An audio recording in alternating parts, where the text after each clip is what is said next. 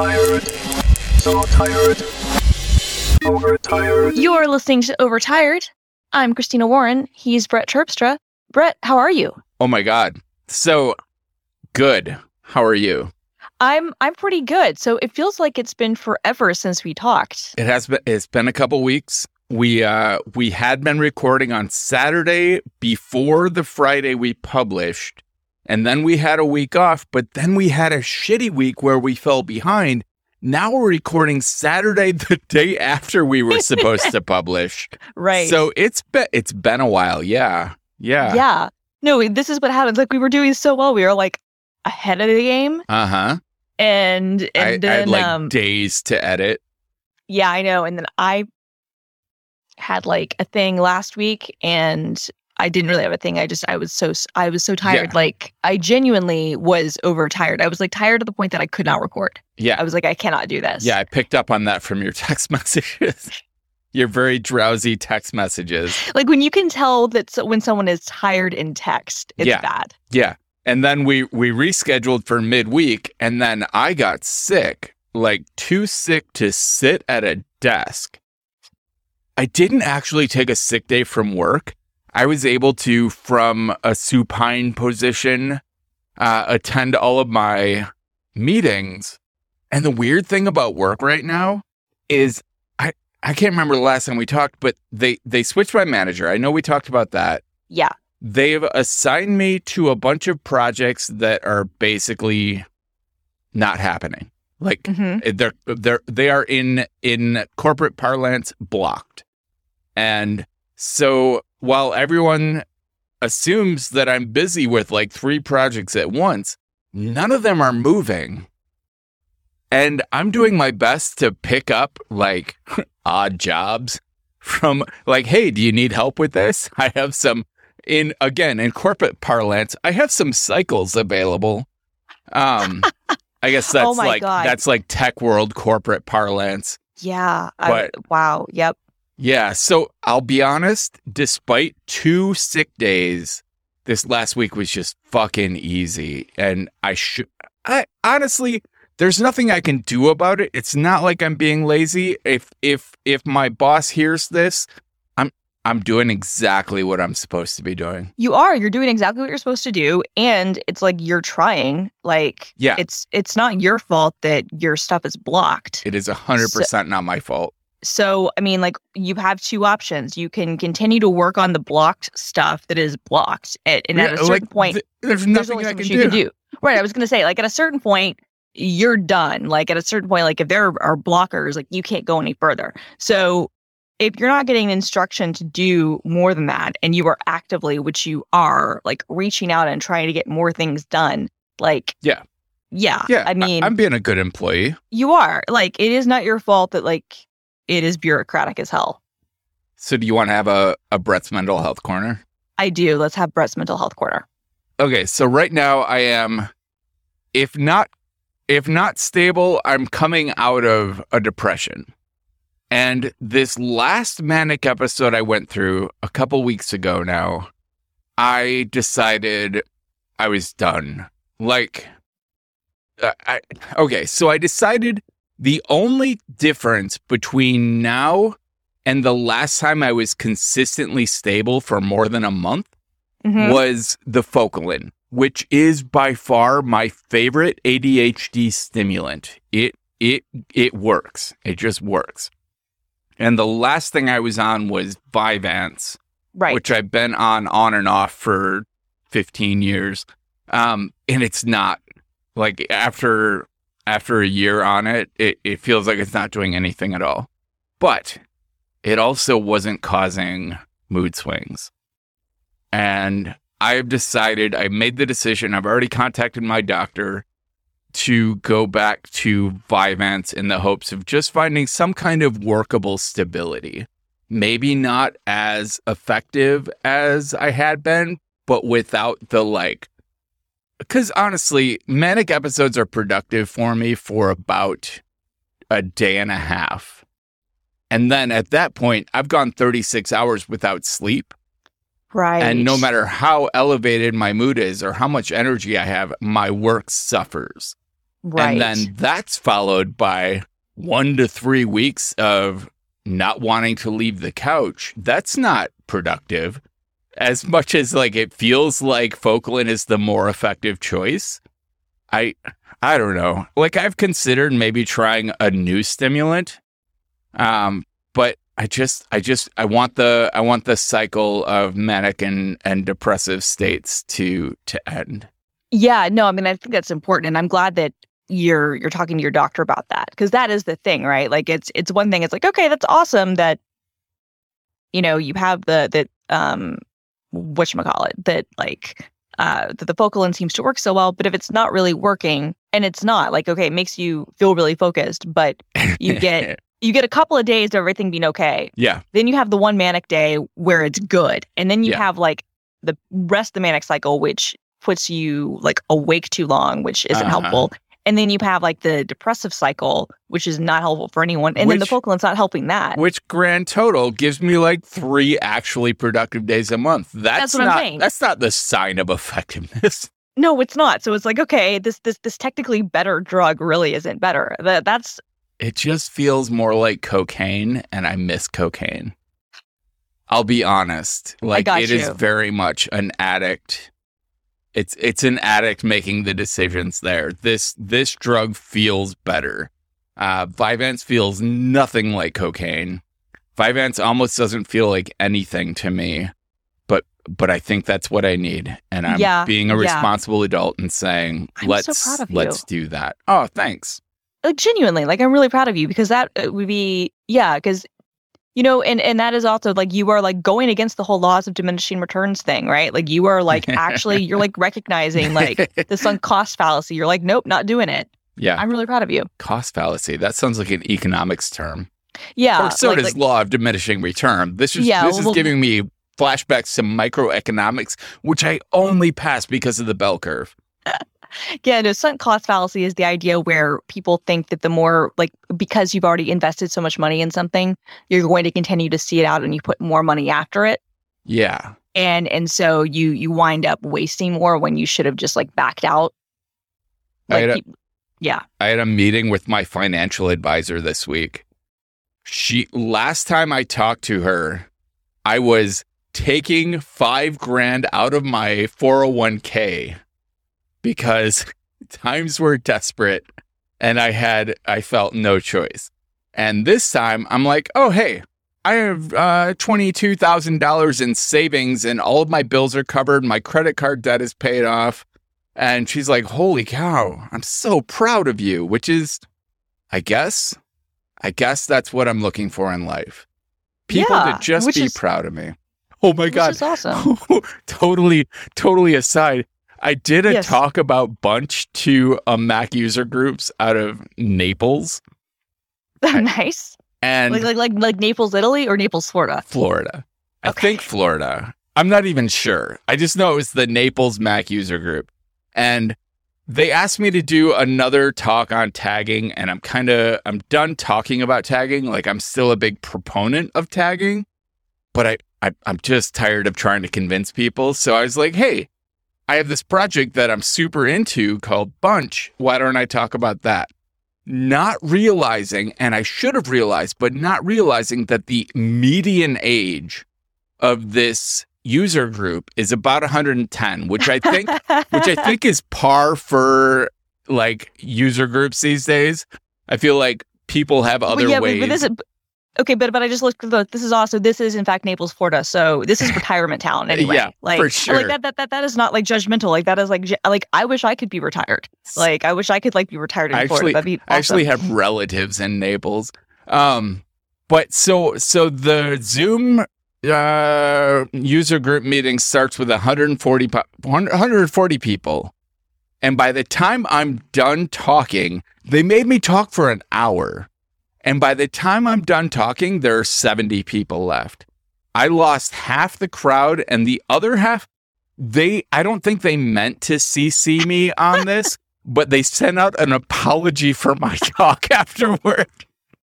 Oh, They're like, no. hey, we Oh, try to bring on people that you'll be interested in, but we failed this time. oh no, you got Tanya. You you you you, got like uh, Tanya museumed. But they paid me a hundred dollars for the for the talk, which I've never been paid for a uh, uh, user group talk before.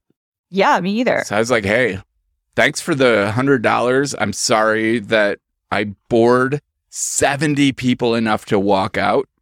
And and another seventy who just didn't know how to hit the end call button on Zoom. I have gotten right. I've gotten I, two people have followed up with me with with bunch questions. How do I make this work? So there were two people. Okay. One of them an organizer, but two people who were interested enough to to try it out. Okay, So uh, two out of 140. That's you know, I mean, it's not a great what what B RBA. I mean, it's pretty low, but it's also considering the audience not awful. Now, let me ask you this: the organizer who sent you the stuff was this the same organizer that also accidentally CC'd you on the apology? It is yes. Ah, oh man, I'm not. I'm, I'm trying not to laugh, but hold. yeah yeah that was that was my humor for the week I mean, and and oh my god i stressed out because like so in my head i'm i'm presenting this to a bunch of like people who will be interested they're like mac like automation people who who want like the latest and greatest and for weeks i'm like how am i going to fill an hour? Like i don't i never talk for an hour. I could never be a professor. I can't fill an hour. So i ended up i ended up like sitting down and practicing and just recording my practice.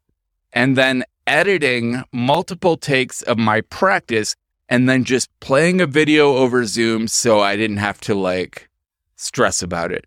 And then if as like so I was in chat while it was playing and as people asked questions I could answer them in chat because I wasn't talking and it actually worked out really well.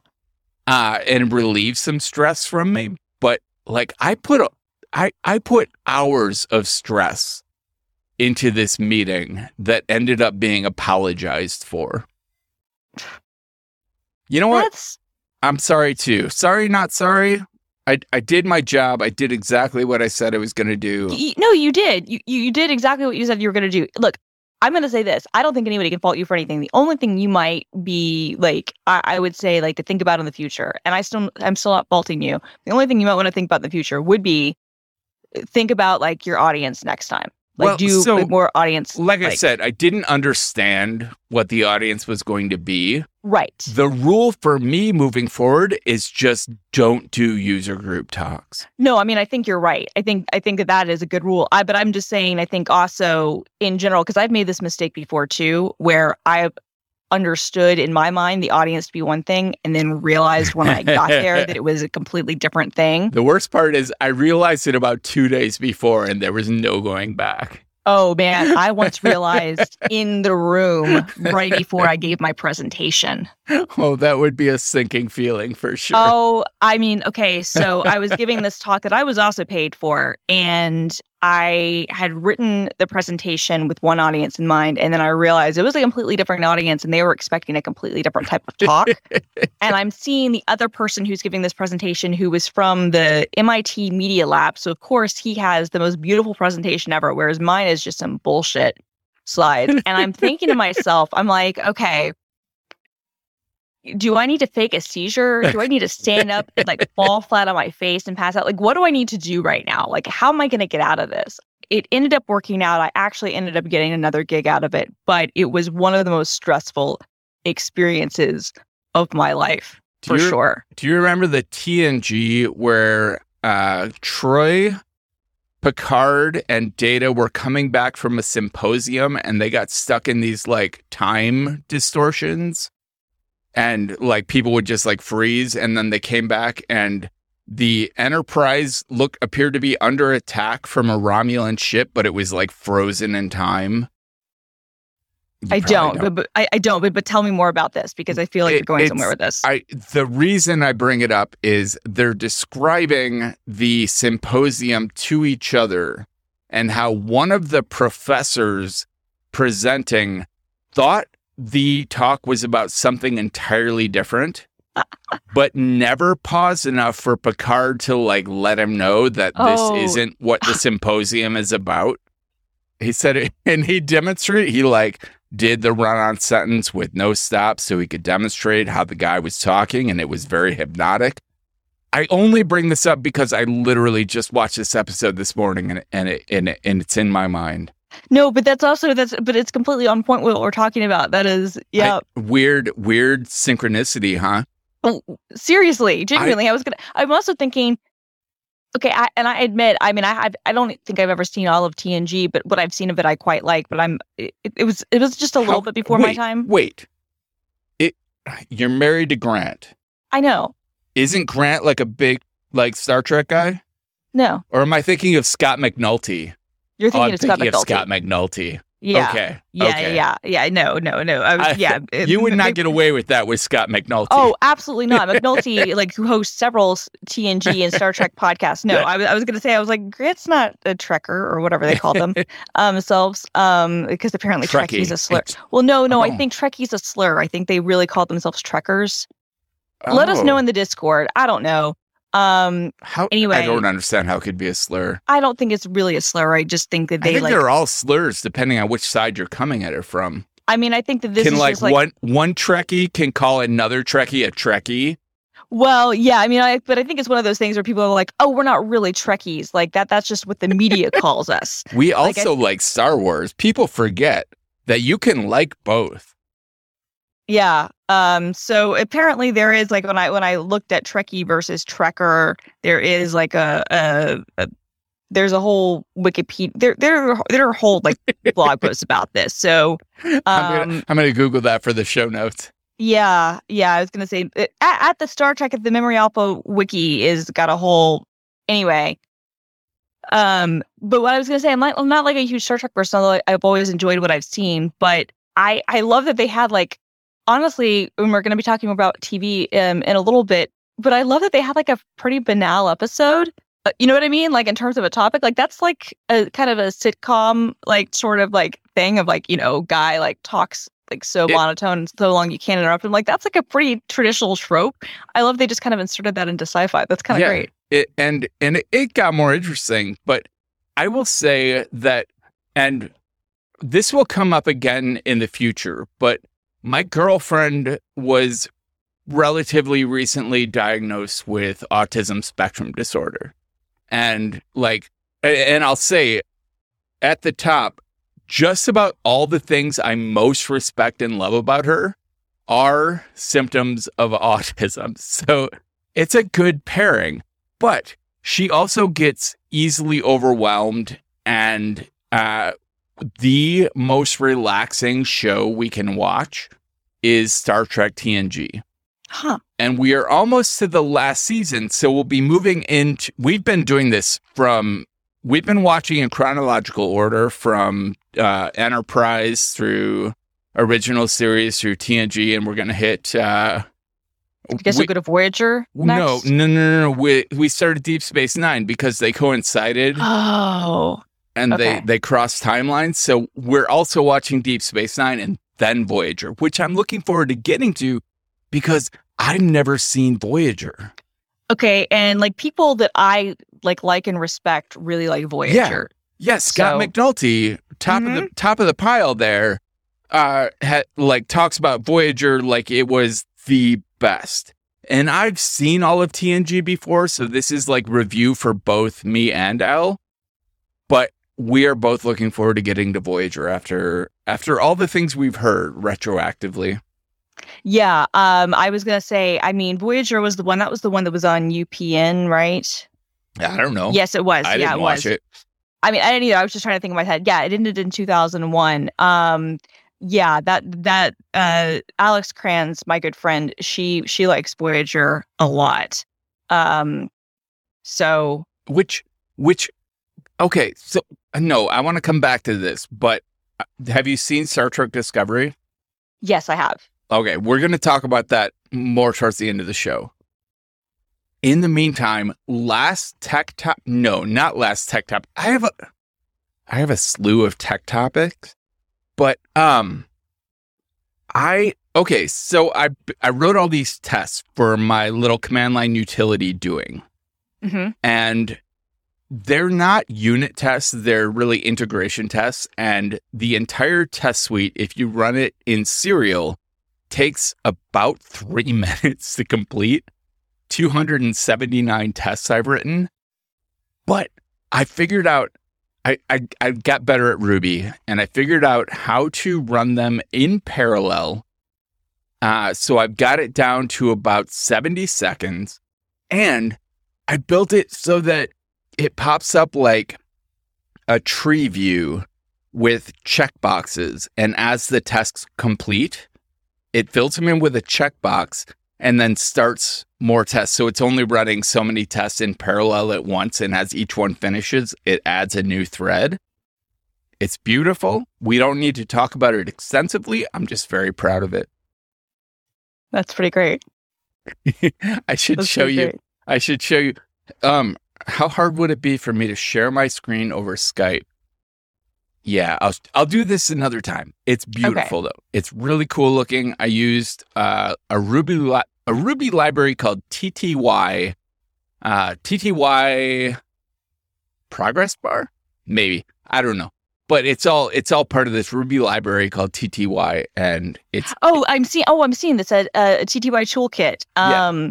Okay, okay. This is this goes on my list because I've recently become obsessed with like TUIs, and I found like um, there's uh, there's Rich, which is a Python one, and there's Spectre Console, which is a, uh, a, a C sharp one, and there is um, uh, Charm, which is actually very cool, which is like Elm, um, and uh, now I know about uh, TTY Toolkit, which is Ruby. Very cool. I was reading an article about what programming languages not to learn and and what to learn instead.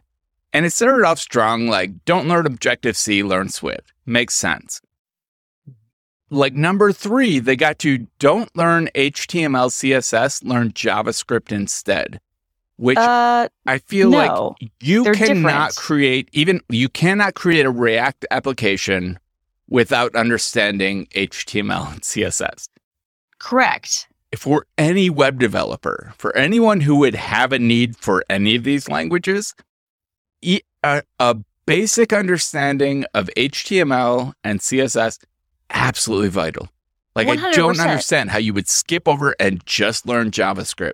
Well, right, and it's weird. I mean, I guess that, like Tailwinds is, you know, one of the things that I guess people do. Um, you know, I, I- don't know how familiar you are with with, with the Tailwind CSS. You, you, Um, yes, you actually. I, I believe we've linked that before. Yeah, um, I mean, because that basically kind of lets you, you know, build.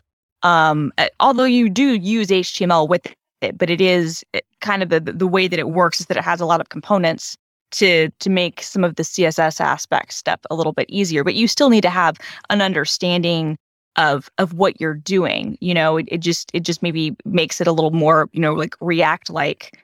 Um, and and um, a little more modular in some of your layout stuff. I yeah, that's such a weird that like you know what that reads to me? That reads to me like that was an article that was written by someone who's never programmed anything. It read to me like someone who was writing an article to get clicks. Yes. They suggested that instead of learning C, you learn Ruby.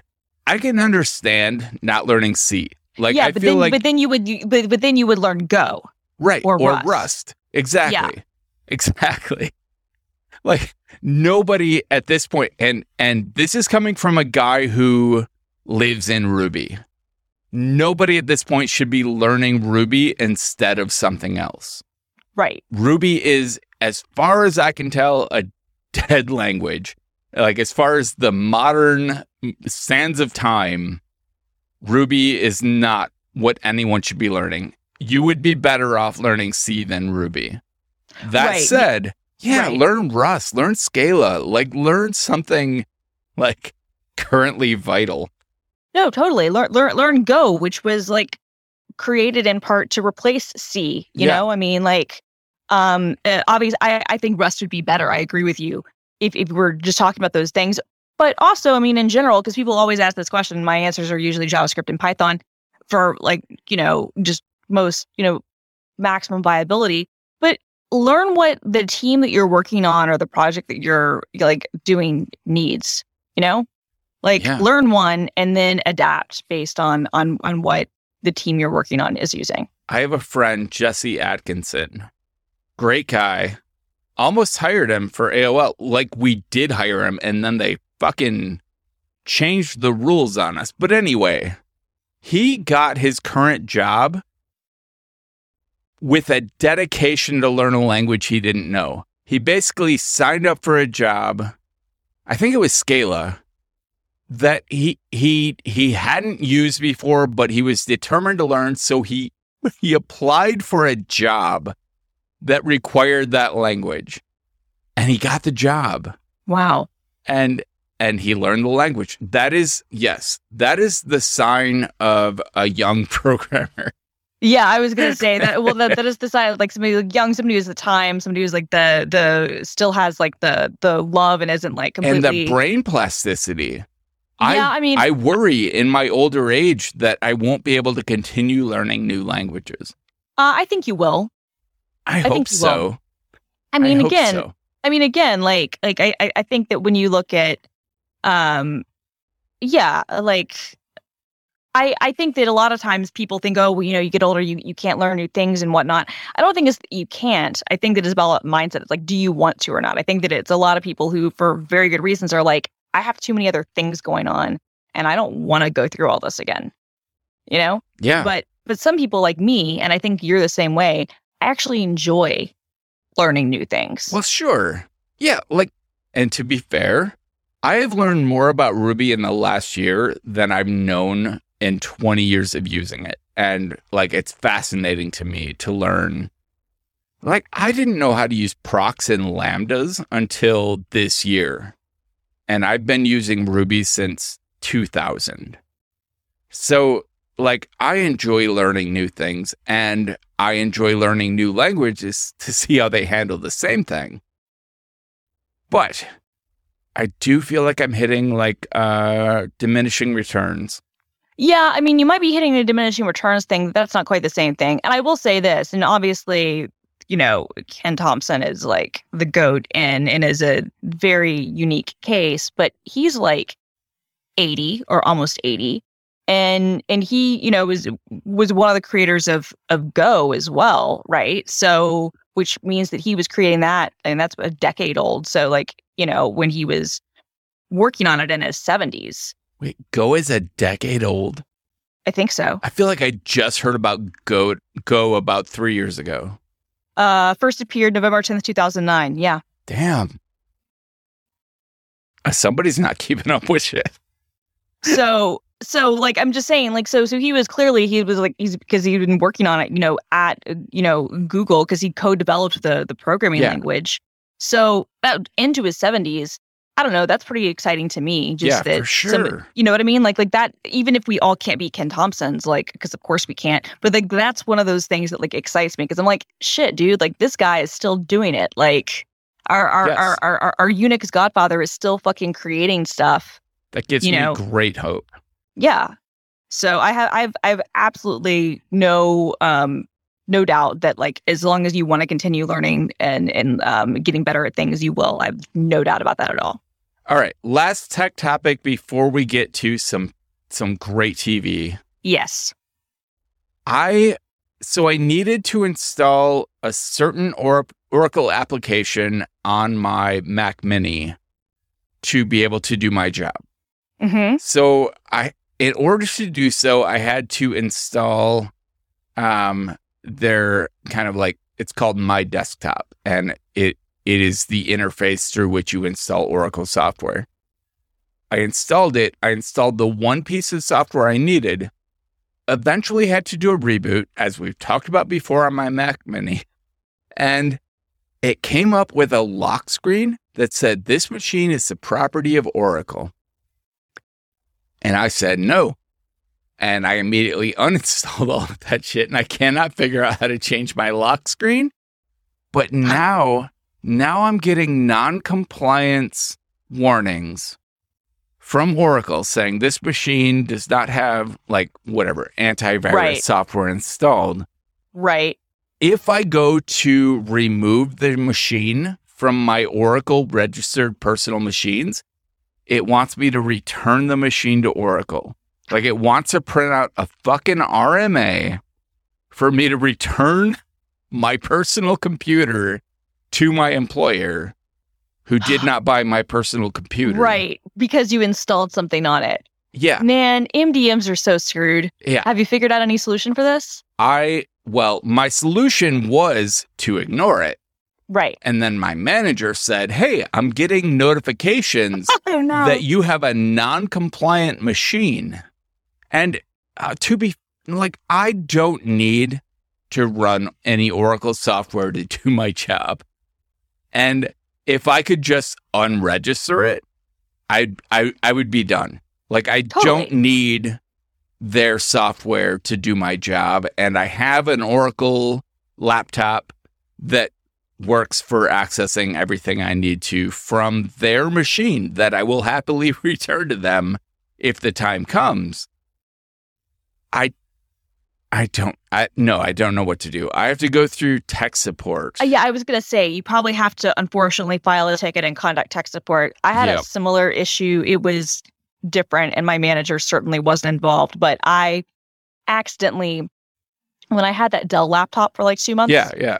I accidentally provisioned it as a work device, which means that in the MDM it shows up as like a work owned machine and then I can't remove it because it shows that it's belonged to Microsoft and clearly it wasn't it was my own Sure. personal thing. So it was it, I'm not getting any sort of I mean, A I'm not using the device so like it's not giving me any, you know, um uh, stuff or whatnot, but like I don't have the machine anymore, but it's still in my account. So I have to file a ticket and follow up. I did file a ticket and then I just didn't follow up on it because I didn't I didn't care um, to like get them to manually remove it. But I imagine that you'll have to go through a similar tech support song and dance where you'll have to reach out to tech support, file a ticket, and they will have to manually remove the the machine from you know the database. Uh, no pun intended there, Oracle. Uh, so that you don't get those so that you don't get those uh messages anymore. Yeah. Anyway, you know what would be a good transition between like tech talk and TV talk? Uh ZocDoc?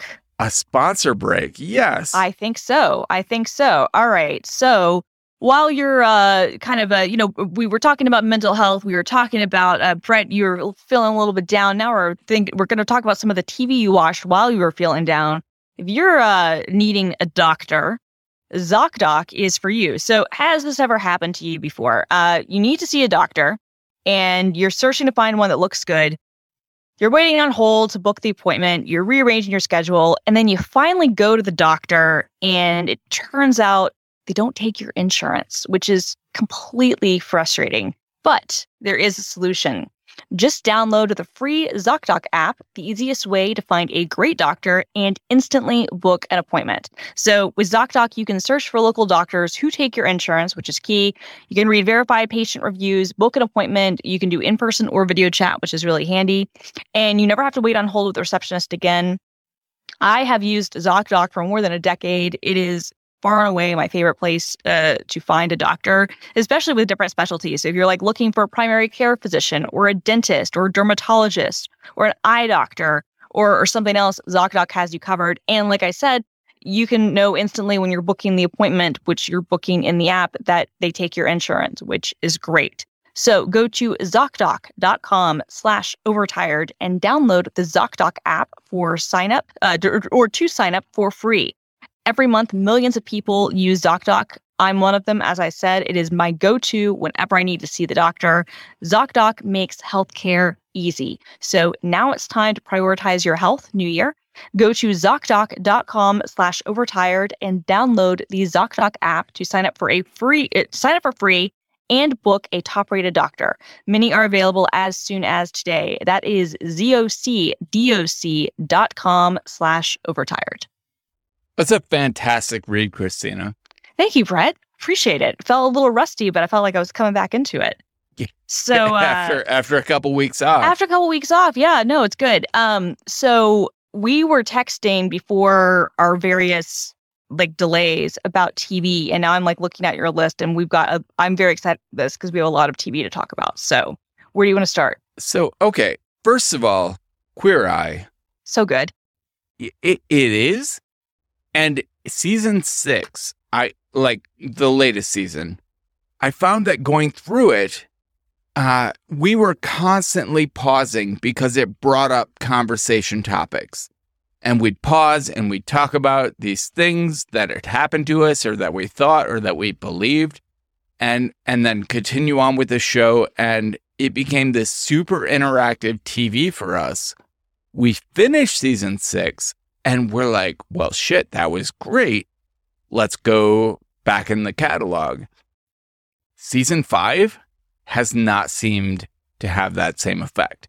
I feel like season 6 is is exceptional and better than preceding seasons. Ha- have you watched enough to I have. I have, and I don't know. I do feel like season six was the best. I don't know if it's like so much better. I feel like sometimes these shows do kind of ebb and flow based on you know the the casting and and like the you know the the, the makeover contestants and stuff. You know that they can choose and pick. Um, and I feel like everybody really gelled with season six. I did feel So- like the first season was really strong. in season okay i will go back to the first season in season five they go and make over uh new jersey uh, like a jersey shore dj and i cannot give a fuck about that i didn't even I, I got about 15 minutes into the episode and i just did not care season six i cared about just about every episode i'm like Yeah. yes i want to see this person's transformation. I want to see where it goes. I don't care about a Jersey Shore DJ. I just Right. don't. No, well, that's the thing, right? Is that it, it's difficult. Like the first season was all Atlanta, or it was all Georgia, I guess, and like um, the first couple of, of, of seasons were, I guess, because they were, you know, they got the the tax credits there, right. and so, uh, so, so that, um, uh, which is hysterical that my home state has become like everything is filmed in Georgia, and I see stuff, and I'm like, that's not fucking wherever, that's Georgia. and I'm just like, God damn. Like, it is funny too, because it all really started right after I left. And I used to have like good contacts with the film and television like commission there.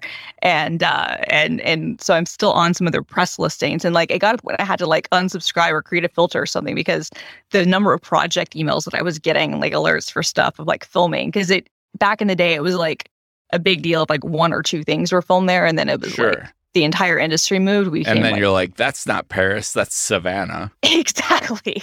Exactly. Like that is not Paris. That is that is that is Savannah. Yeah. Or or, or you see others being like like that's not Los Angeles. What the fuck are you even talking about? That's like that's 85. That's not the 405. That's 85. But hey, what the if hell? that's what it takes to get a good film made, that's one thing. I'm cool with it. I agree. In many cases, I think they're just people being cheap asses. Um, uh, although, again, and I've said this before, mad, mad props to uh, uh, Tyler Perry, who has been the one who's beat out the best in all of this by owning all the fucking studios and renting them out to people. like, you go, like the house that Madea built, like, Grant, A, Grant loves those movies, and, and even he doesn't know why because they're terrible.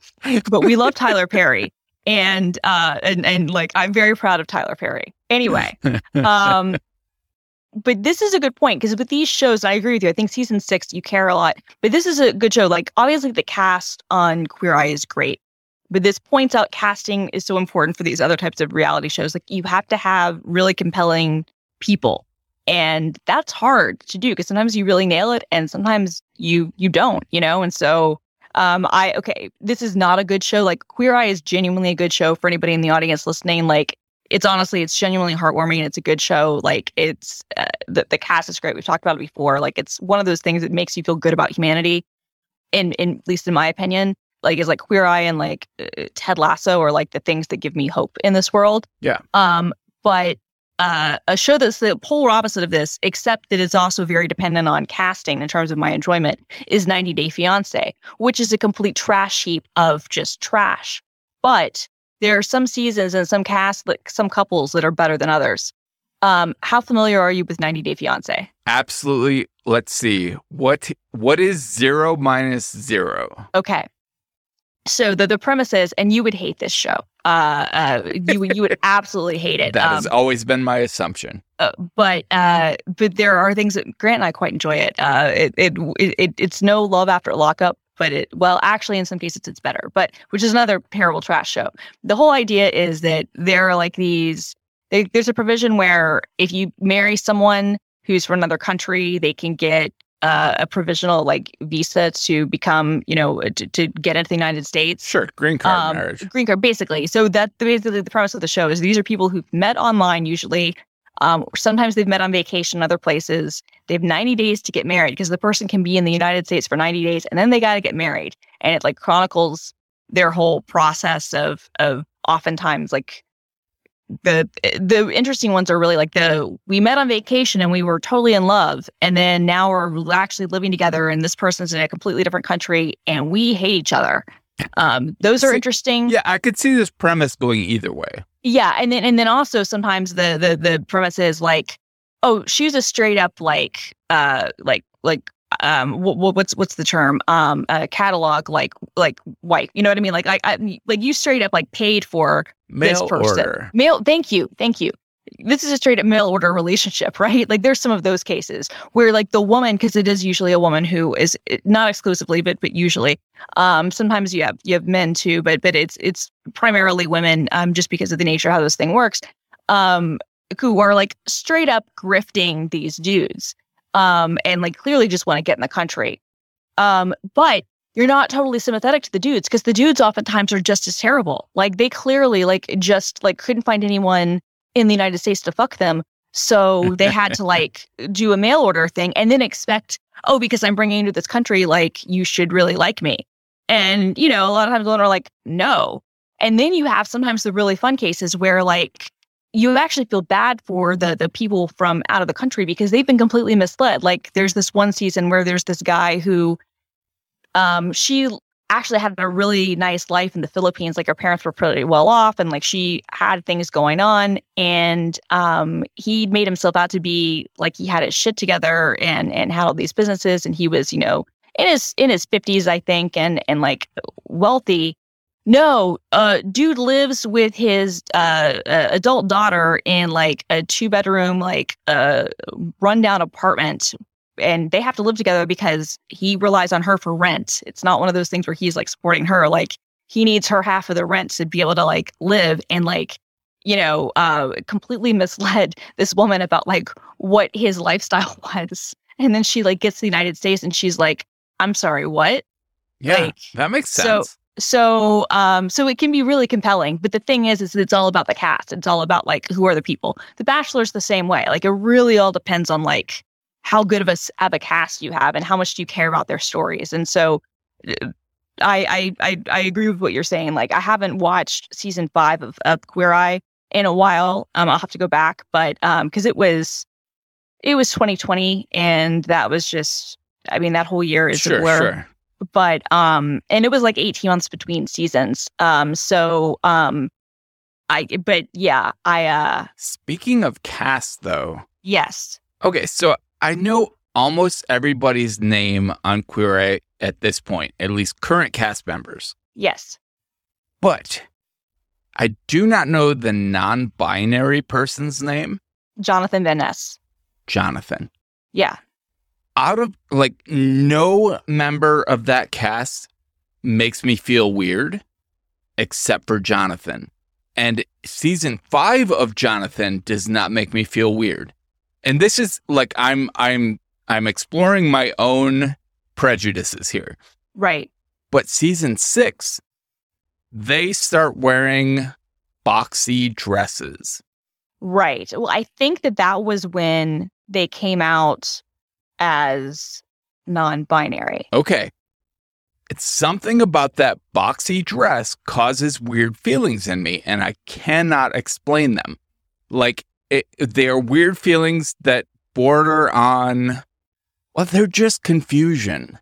Like, I want that person to be in, like, for, prior to that, they were wearing like crop tops Right. and and I was that didn't that didn't cause any reaction in me. Something about the boxy dresses causes weird reactions in me, and I cannot explain them. And they, I, it's uncomfortable, feeling like there must be something bigoted about how I'm feeling. But to be fair, a woman or a man in that same dress would also make me uncomfortable. I don't yeah. I think I'm bigoted against boxy dresses. I was gonna say, I think maybe you just don't like what they're wearing, like which is which is fair. Like maybe you just like like it maybe the person you're really mad at. Um, and I was wrong on this. I want I, I, want to correct this because I'm I'm googling in real time. Uh, um, uh, Jonathan Van Ness came out as non-binary in 2019, so Okay. um, fair, earlier in the show's run. So, um, but maybe like you're just like bigoted towards like the the costume designer, right? Like you just don't like what they chose to wear, which is fair. I mean, like honestly, that's also the mark of. I mean, because sometimes and and here's the thing too i know that that the the the, the fab five like are, are supposed to be known for you know their, their fashion sense and whatnot but not everybody gets it right all the time. Also i've known plenty of um, stylists who have fantastic style for others but m- my personal opinion is that they look like hot garbage. Like i don't like the things they wear. I will i will i will say this i'm going to get so much shit for this but the most famous um um like uh like costume designer uh, I, I think probably living today is uh, Patricia Field, and Patricia Field has fantastic style. So so she does she she okay so she did the uh, costumes and the clothing for the original Sex and the City, Okay. um, and which is you know like was just fabulous. Uh, even when people would be like, "What is Carrie wearing?" You were talking about what Carrie was wearing. She's not doing it on the revival because she's doing Emily in Paris, um, and uh, Emily in Paris also has very good clothes. Um, and so I um Which is which is ironic because that show is basically designed for reading your phone while watching Netflix. one thousand percent. It is completely designed for that. But the clothes are great, and and she does a great job with it. And and and Darren Star, who created both Sex and the City and Emily in Paris. But anyway, um, and, and Patricia Field had like a very famous store in New York uh, that, uh, that no longer existed. I think by the time I was there, but like was very famous in the '90s as like the cool spot. Anyway, like her fashion sense and the way that she styles stuff is impeccable. But when I look at what she personally wears, I'm like, I don't, I, I'm not a fan. Like, I'm not going to say it's like complete garbage, but it's just like I'm not a fan. So, so maybe that's so. Sometimes I feel like even if that is your own thing. So, so my whole thing is like I would want a different costumer or stylist for Patricia Field if I were to see her like acting as something. Well, yeah, oh, like Jonathan Jonathan needs someone to do their hair. That's what I'm saying. That's what I'm saying. They need someone to to to do their styling, right? Um, uh, actually, okay. The more I'm thinking about this, Patricia Field's probably a bad example. She's so eclectic. I probably would want to style her, but I can say I'm not a fan of what she wears. Uh, What I'm, but but there is a weird disconnect. Is like I would see like what she would wear, and then you see what she styles, and you're like, this doesn't correlate, right? Um, which is fair, right? Because like that's like what you might personally want to do something with. Like not everybody is going to be completely on it. You know what I mean? Yeah. But but that yeah. So I think you just have a thing against uh whoever is styling and costuming uh, uh Jonathan um rather than than than being you know like an NB phobe. That makes me feel better because I have I have a, I have more non-binary friends than I have trans friends. Same. And it, it it has it has blown me away how many trans friends I have. How many people that I knew one way have become another way. And like that has been it's honestly it's been exciting to see people becoming them their true selves. Agreed. And I have never had a problem with someone calling themselves non-binary because like I I can relate. I get it. Like I I've been beaten up for not being male enough right. and I like I have associated with female characteristics enough that I I get how you could say I don't want to be either. I am I am neither of these things. I don't associate strongly with one or the other. And it's made me feel really weird to be so annoyed by Jonathan's character. Yeah, I think I think you just don't like what they're wearing. Yeah. Also, Okay. Jonathan Jonathan at this point is probably the most famous.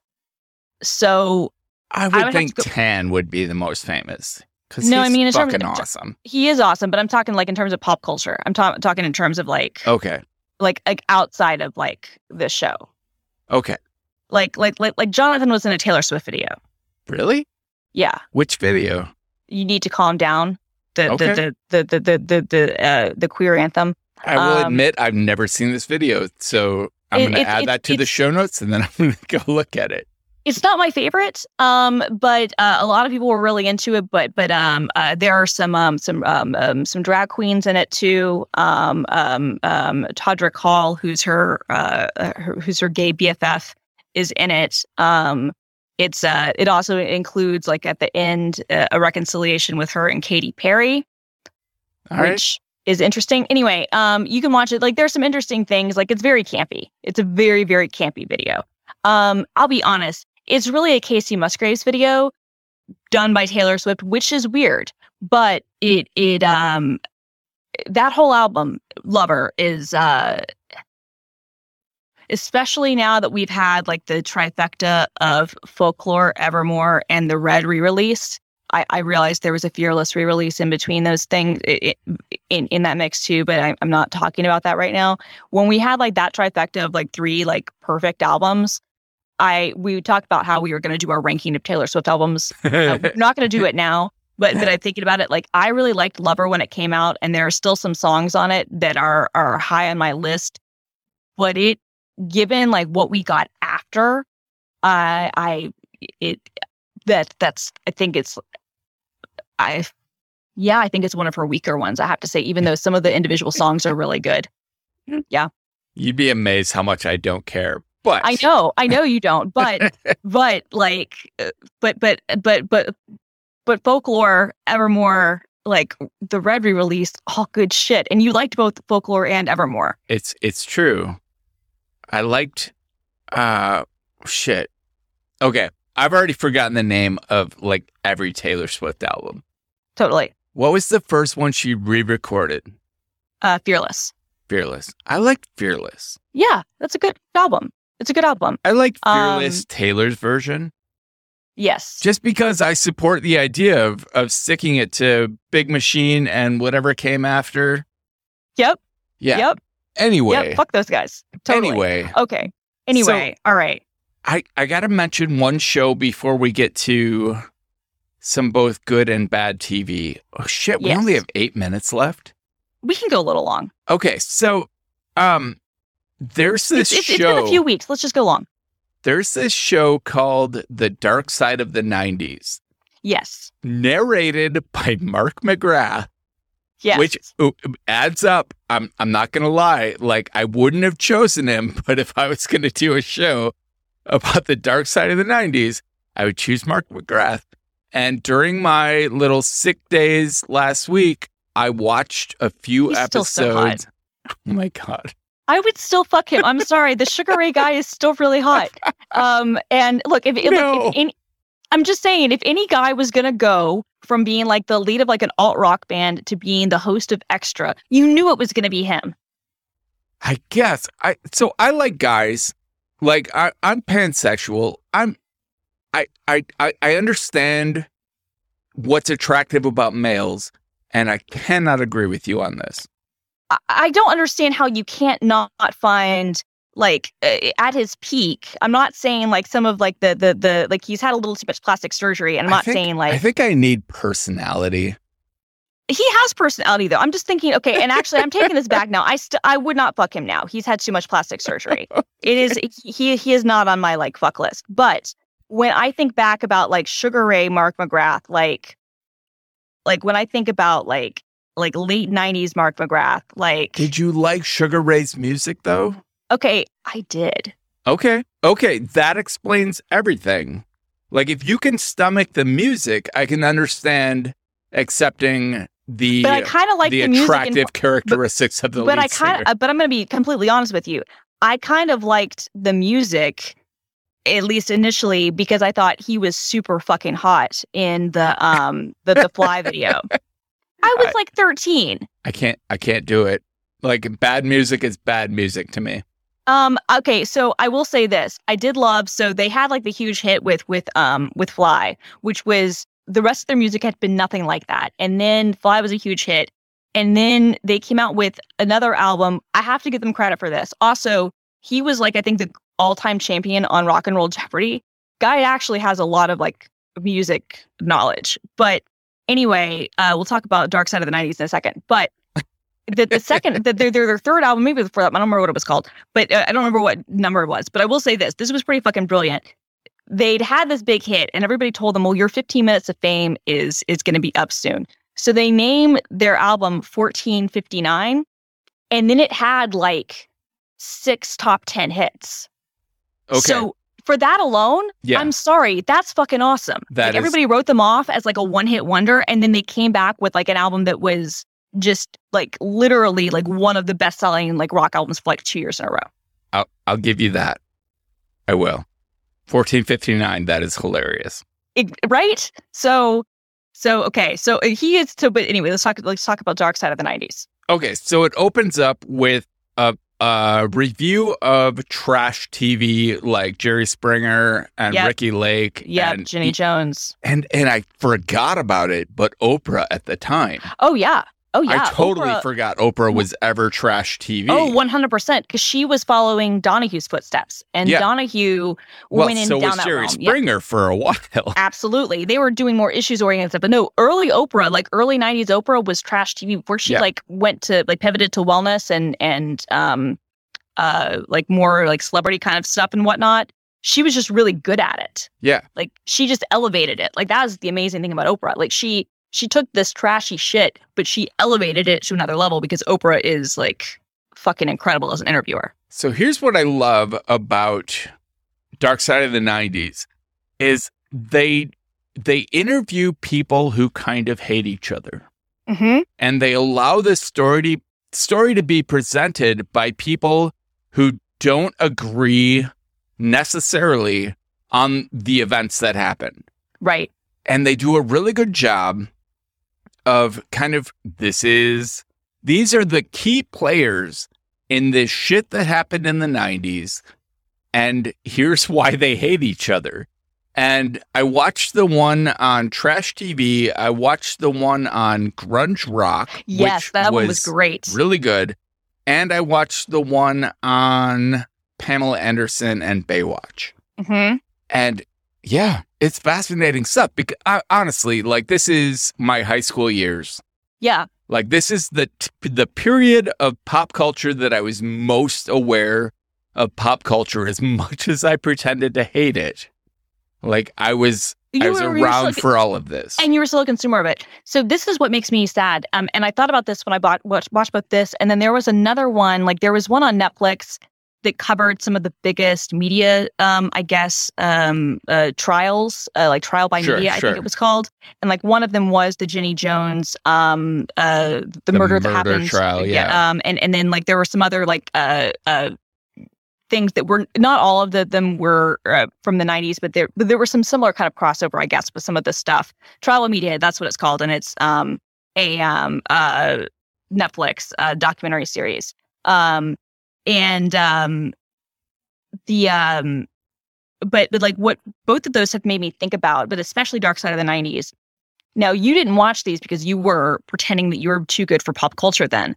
Um but um VH1's behind the music and at the time E's True, Hol- True Hollywood Story were both genuinely the early seasons of those shows were some of the best documentary television ever. And it sucks that because of probably music rights and other stuff that they're not available on streaming. And that I've had a hard time finding like copies online. I'm sure they're on news groups or, or torrents somewhere. But like behind the music in particular what happened with both of them, uh, what killed both of them was that they got so popular that they had to make so many that they were doing e true Hollywood stories about shit that didn't need a true Hollywood story. sure. And uh, like you know, and so they, were- they were just cramming into an hour, and like you, you didn't care. But like originally, they were like two hour long things, and they were well reported and they were well researched. And like the original behind the musics, again, were like these two hour things, and were incredible documentaries. And to your point about seeing people who hate each other talking, a lot of times like the stories of the bands like I remember like the the Fleetwood Mac one like you know, a lot of these things were bands who just really hated each other, but were still talking, you know, to the camera and were sharing like the rise and fall of stuff. And like the the very first behind the music, like the the one that the very first episode and uh, it was the pilot, I guess, and the one that kind of like got it greenlit for more episodes was uh Milli Vanilli. And um it, they got an interview with um one of the the um, band members before he committed suicide, like only a few months before he committed suicide. And you know, they, you talk to everybody involved about like how that fraud happened, Yeah. and that is still completely compelling documentary. sure. And it and it's it's a shame to me, like especially now that Paramount Plus, you know, exists, and also Peacock, I guess, because because NBC owns E or Universal NBC Universal owns E. Like they Paramount Plus, especially with the money they're putting into that, they could fucking license what they needed to license to get behind the music on streaming.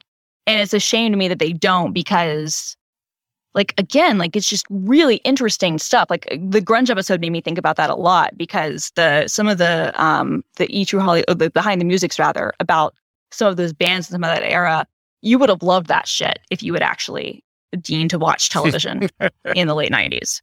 Well, okay. So, out of all the grunge bands, the only one I ever latched onto was Mudhoney. Okay. And partly because they covered the Dicks Hate the Police. Right. And and I was like, holy shit, this band this band gets it. And sure, I remember where I was when Kurt Cobain when the, when the news came out the news, Kurt said- Cobain yeah, I remember exactly where I was. I was in Dave's guitar shop. I was looking at Big Muff distortion pedals and and the news came on the radio and everyone was kind of in shock.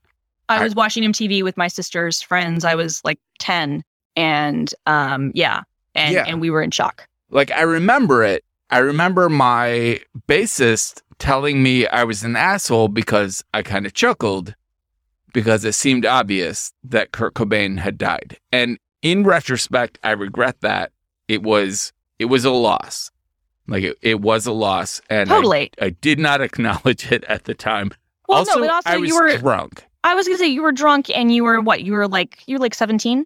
Um, I don't remember 16, 17. That seems right. Yeah. Okay, so yeah, so you were drunk. You also were probably like because Nirvana was so big at that point, you probably were like fuck Nirvana. Right. Yeah, Um, exactly. and- exactly. You know what I mean? Like like like like uh okay, like my sister skipped school after River Phoenix died. She was so upset. she was so upset that like Hey, she like took a sick day, like she he stayed wa- at home he from was school. hot. He was He hot. was hot. I know, but that was my mom. I have to give my mom so much credit in, in sometimes because she eh, she was a really good mom, but she would also indulge her bullshit like Kelly staying home from school because River Phoenix died. And and I I I I, I was like nine, and I was like, I was like, okay. He he like OD'd, right? Like Yeah. you understand that we're, that this isn't like some big. Tra- I mean, it's tragic, but like motherfucker OD'd. But she was just like so upset. She was like, I loved him. I'm like, oh, okay, you know. Um, but but that was that was that was like a big one for her. I guess if Mark Paul Gosselaar, guy who played Zach on Save the Bell, I guess like if if if he died, I I would have skipped fourth grade. But um, maybe I ju- um. I just watched a documentary where they let Malcolm McLaren tell the story of how Sid Vicious died. Yeah, And that's fucked up. I agree. Like McLaren should not be the guy telling that story. No, no.